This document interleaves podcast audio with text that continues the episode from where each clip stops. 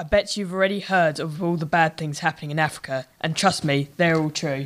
How would you feel if you knew children are starving to death? What can you do to help them? Tai lives in Malawi, Africa.